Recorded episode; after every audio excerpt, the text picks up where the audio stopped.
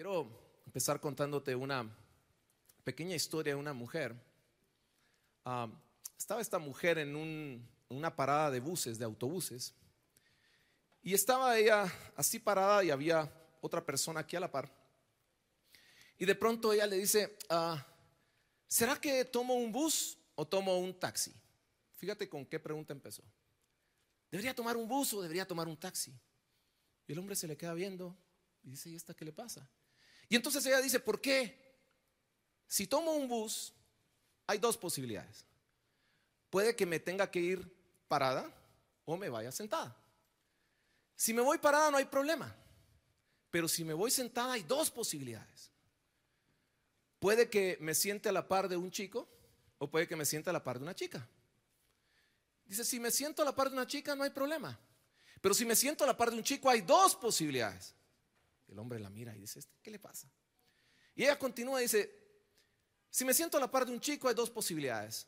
O podemos enamorarnos y casarnos o no nos enamoramos y no nos casamos. Si no nos enamoramos y no nos casamos, pues no hay problema. Pero si nos enamoramos y nos casamos, hay dos posibilidades. Puede que tengamos hijos o puede que no tengamos hijos. Si no tenemos hijos, no hay problema. Pero si tenemos hijos, hay dos posibilidades. Y el hombre decía, Dios mío, puede que tengamos una niña o tengamos un niño. Si tenemos una niña, no hay problema. Pero si tenemos un niño, hay dos posibilidades. Puede que él vaya al ejército o que no vaya al ejército. Si él no va al ejército, no hay problema. Pero si él va al ejército, hay dos posibilidades. Puede que muera en combate o que no muera en combate. Si no muere en combate, no hay problema. Pero si muere en combate, hay dos posibilidades. Y el hombre dice, espérese, espérese, por favor. ¿Qué le contestarían ustedes? Yo le diría, tómese el taxi. Hágame el favor. Tómese el taxi, váyase.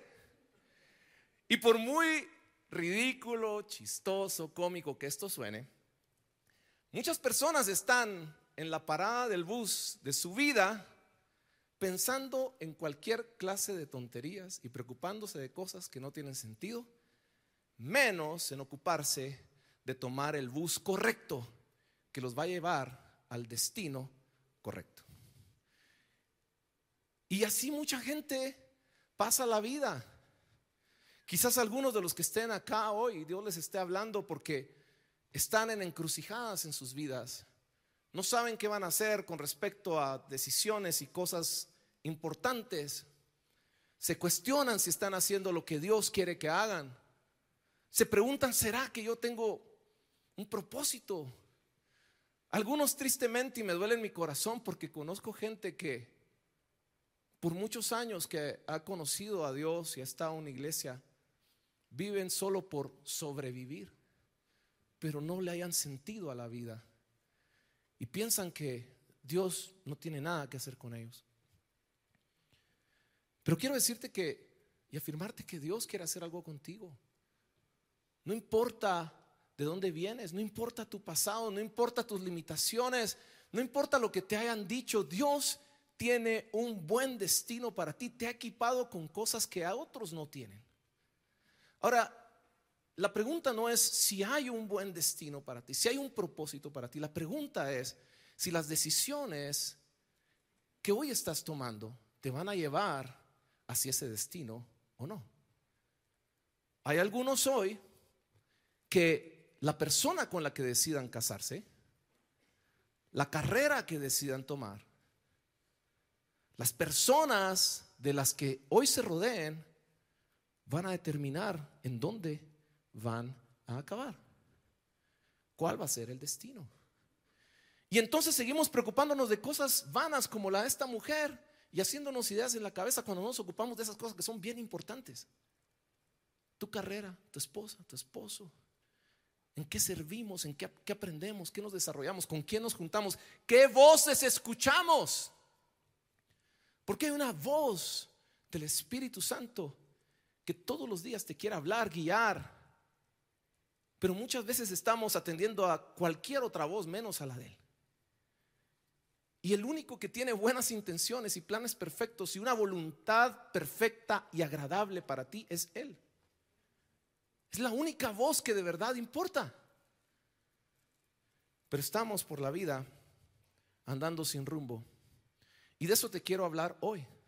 Y el título que le puse a este mensaje es, toma el bus correcto, que te va a llevar a prosperar y al destino que Dios tiene para ti.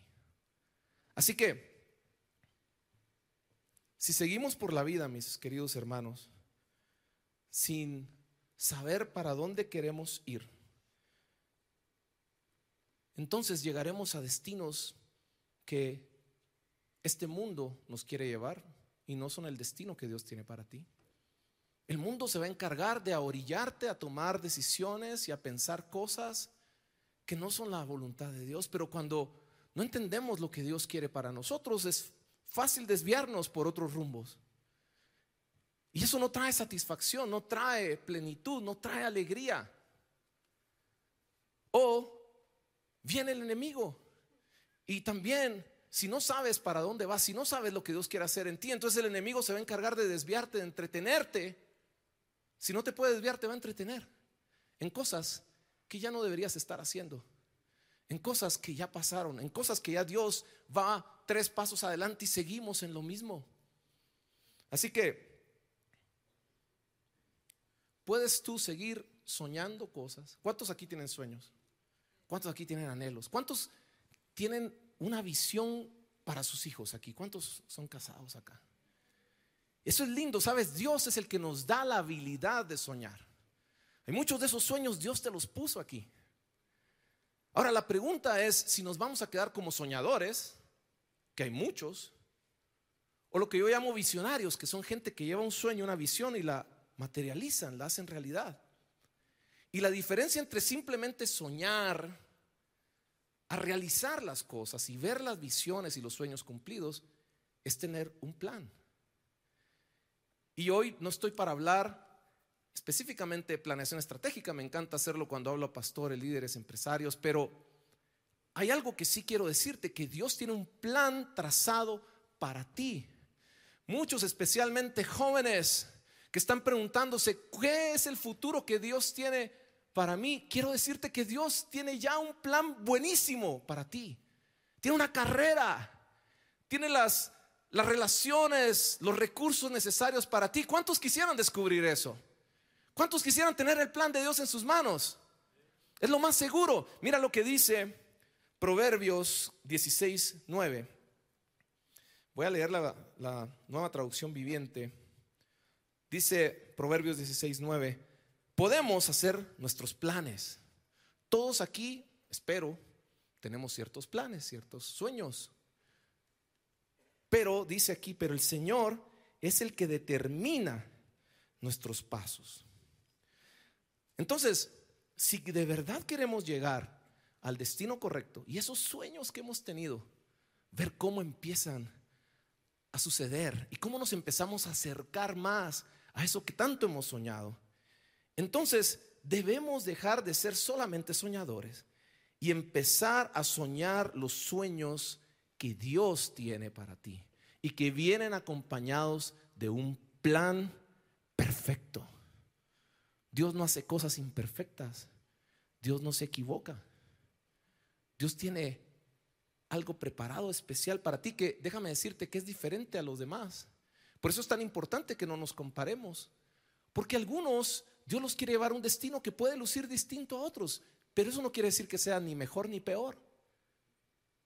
Y en un momento te voy a hablar acerca de eso, específicamente lo que es éxito. Pero mira, como leemos aquí en Proverbios, hay pasos específicos, instrucciones específicas. Hay amigos que Dios tiene preparado para ti que te van a ayudar. Hay mentores, gente que ya ha pasado por donde tú has pasado y que Él quiere conectarte para que te ayuden. Hay recursos económicos, hay recursos de diferentes tipos que Dios prepara porque cuando Él pone una visión en alguien y le da instrucciones, viene acompañado de todo lo que te va a hacer falta.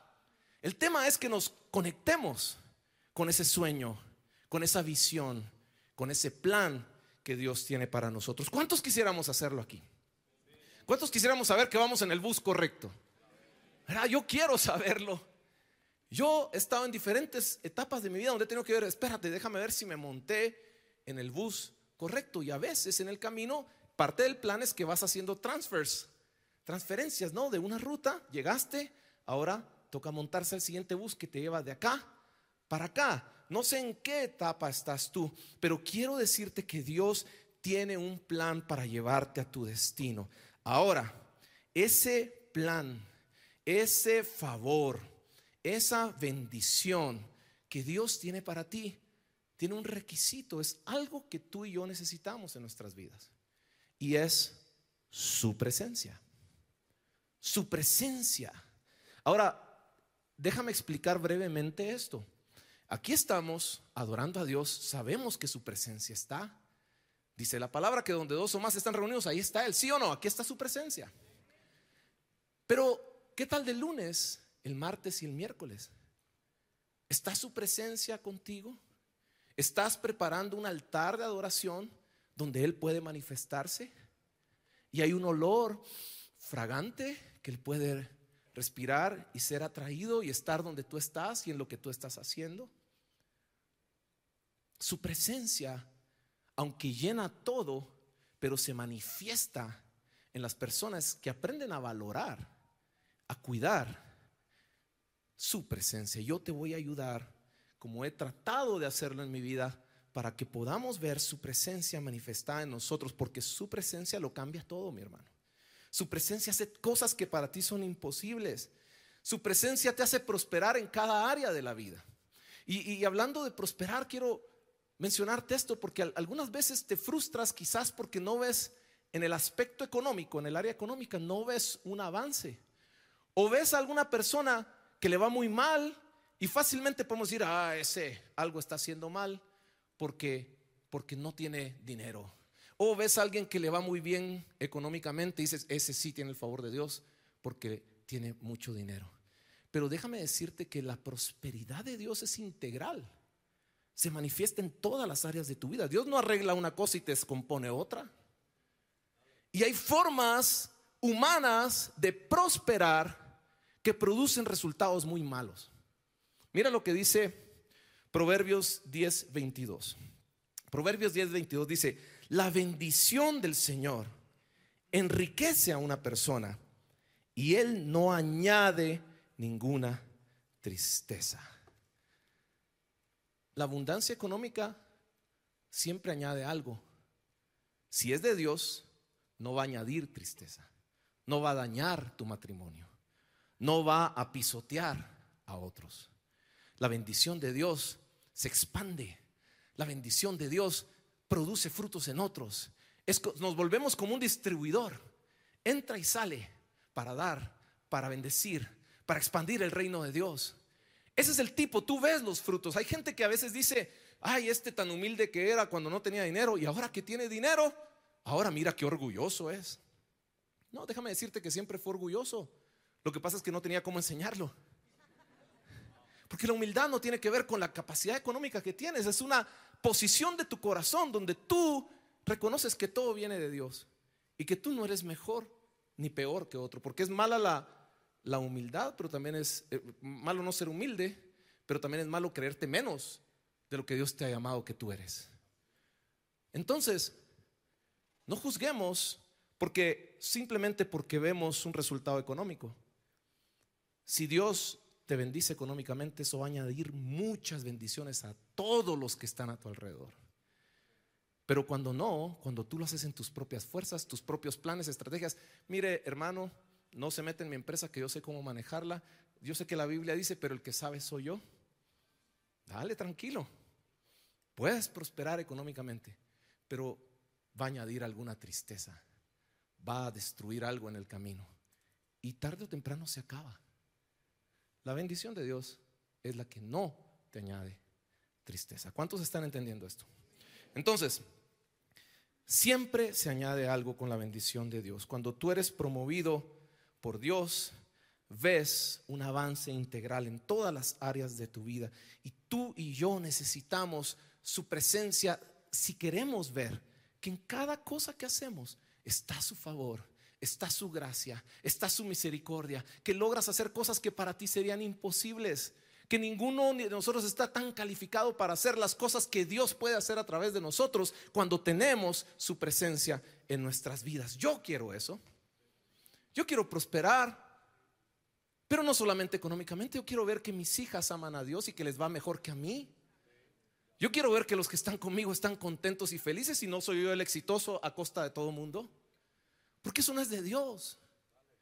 Entonces, mira lo que dice aquí primera, eh, tercera de Juan, capítulo 1, versos 2 al 3.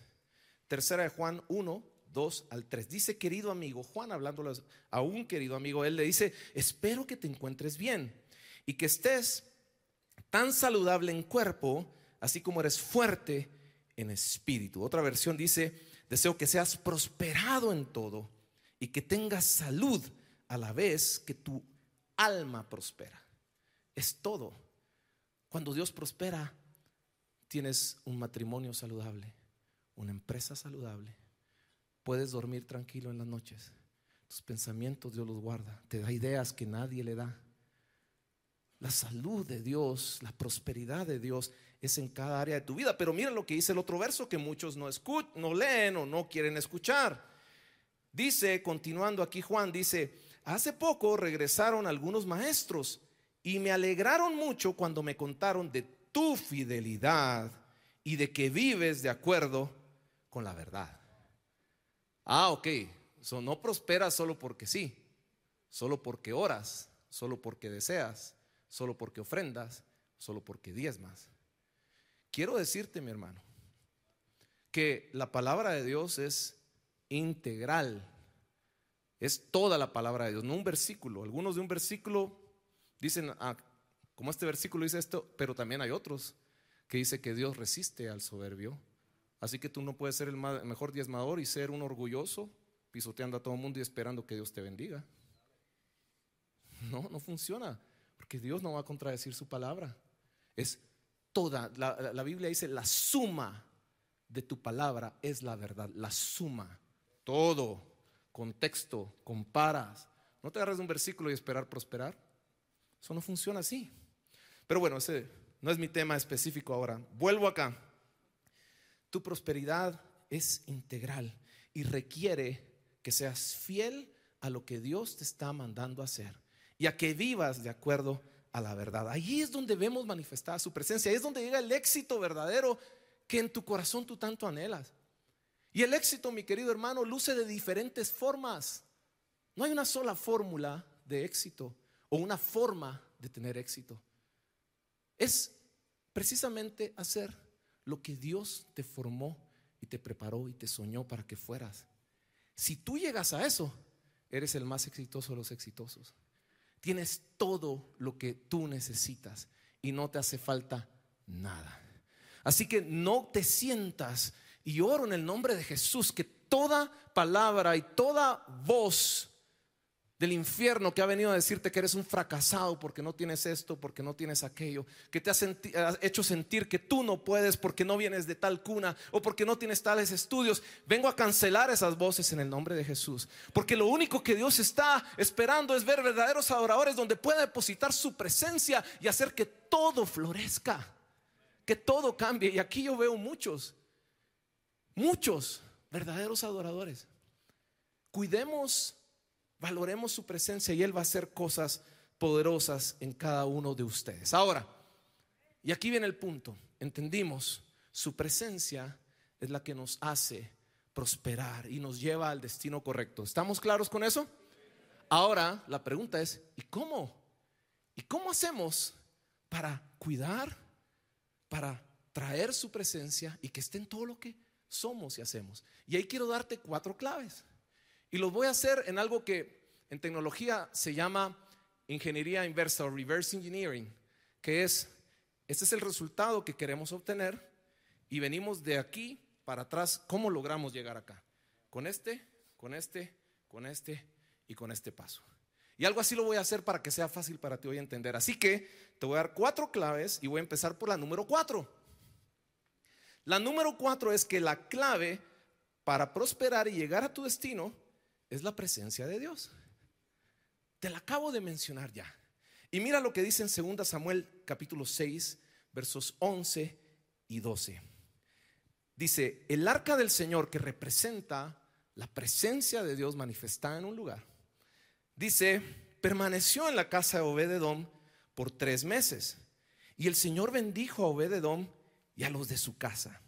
Verso 12. Entonces le dijeron al rey David, el Señor ha bendecido a los de la casa de Obededom y a todo lo que tiene. Todo lo que tiene. Todos los de la casa. Todas las áreas. Dios las ha bendecido. Incluso, y dice que entonces David fue y llevó el arca de Dios de la casa de Obededom a la ciudad de David con gran celebración. Hermano, si Dios está contigo, es imposible que tú no prosperes. Si Dios está contigo, es imposible que no veas sus bendiciones. Porque donde quiera que Él está, todo florece. Donde quiera que Él está, todo es restaurado. Donde quiera que Él está, suceden cosas que para ti eran imposibles. Vengo a decirte que tú y yo necesitamos su presencia de esa forma, porque Él quiere y puede bendecirte. Pero ¿cómo estamos cuidando su presencia? Y ahora voy a ir a ese punto. Entonces, tú necesitas la presencia del Señor. ¿Cómo la obtenemos? Ahí viene el punto número tres. Voy de regreso, como te dije. El punto número tres, la clave para la presencia de Dios es la obediencia obediencia.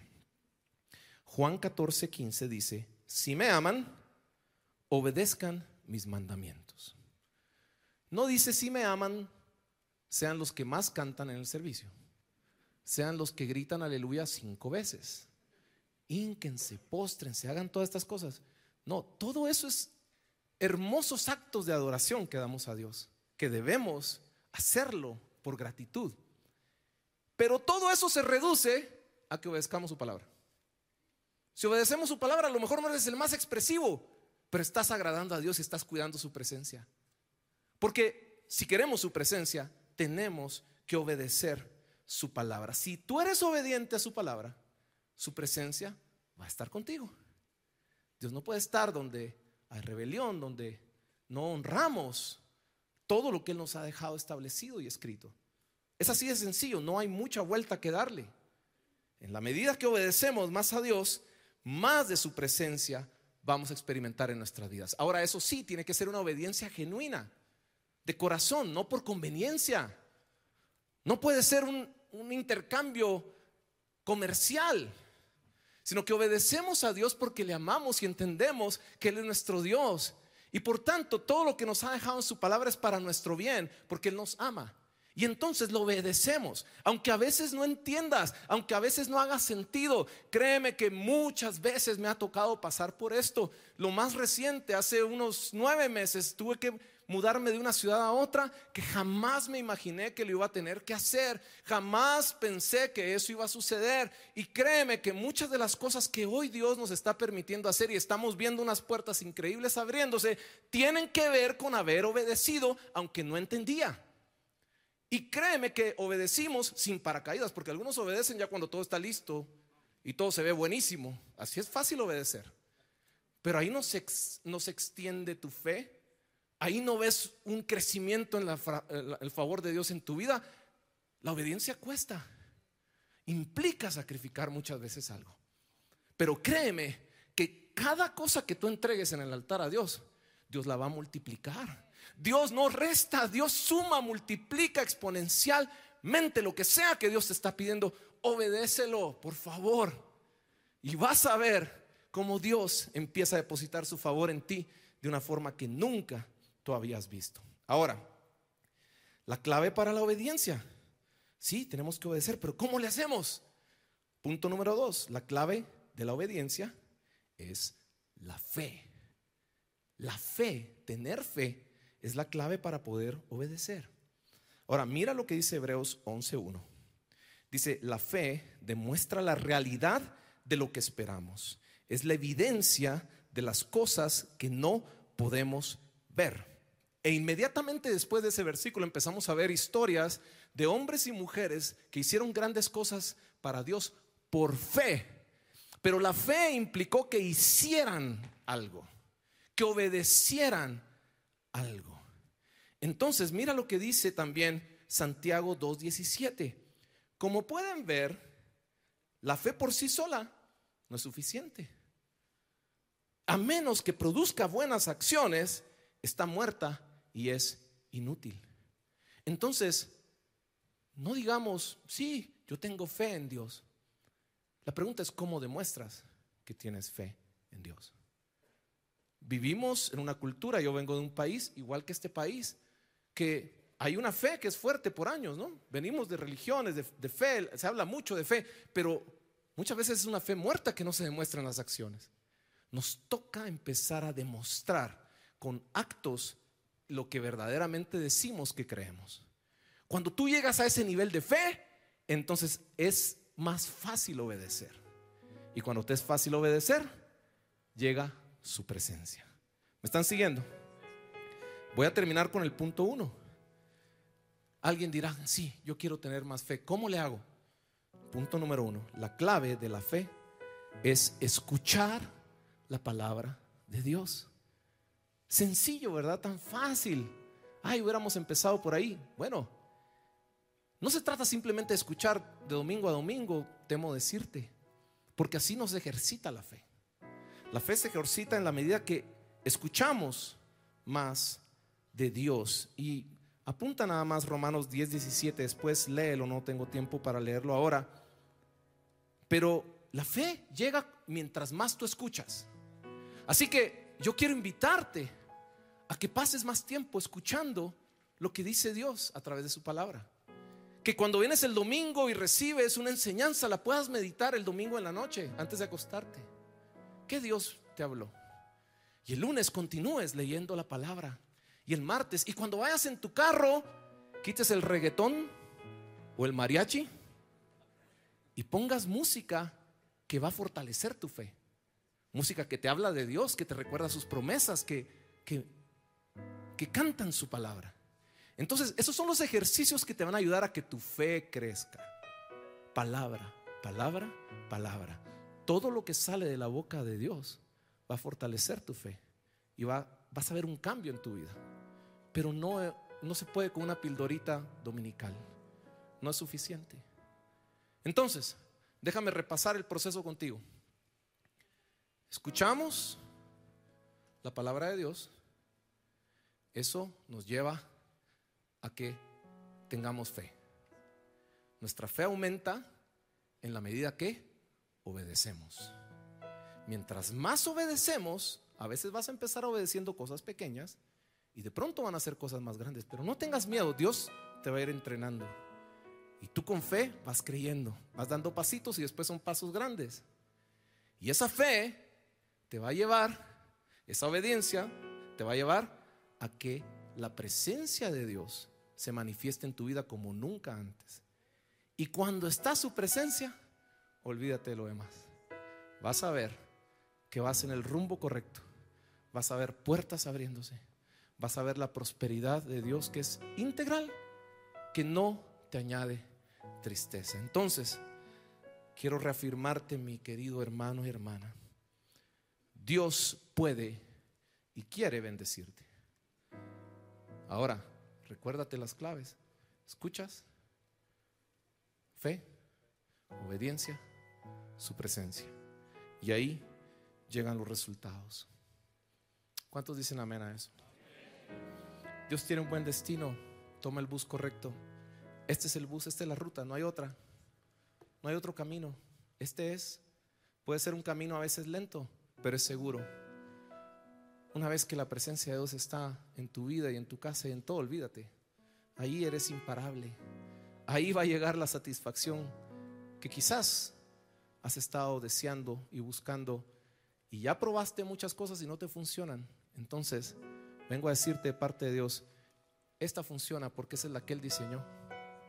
Esa es la que Él diseñó y la tiene para ti.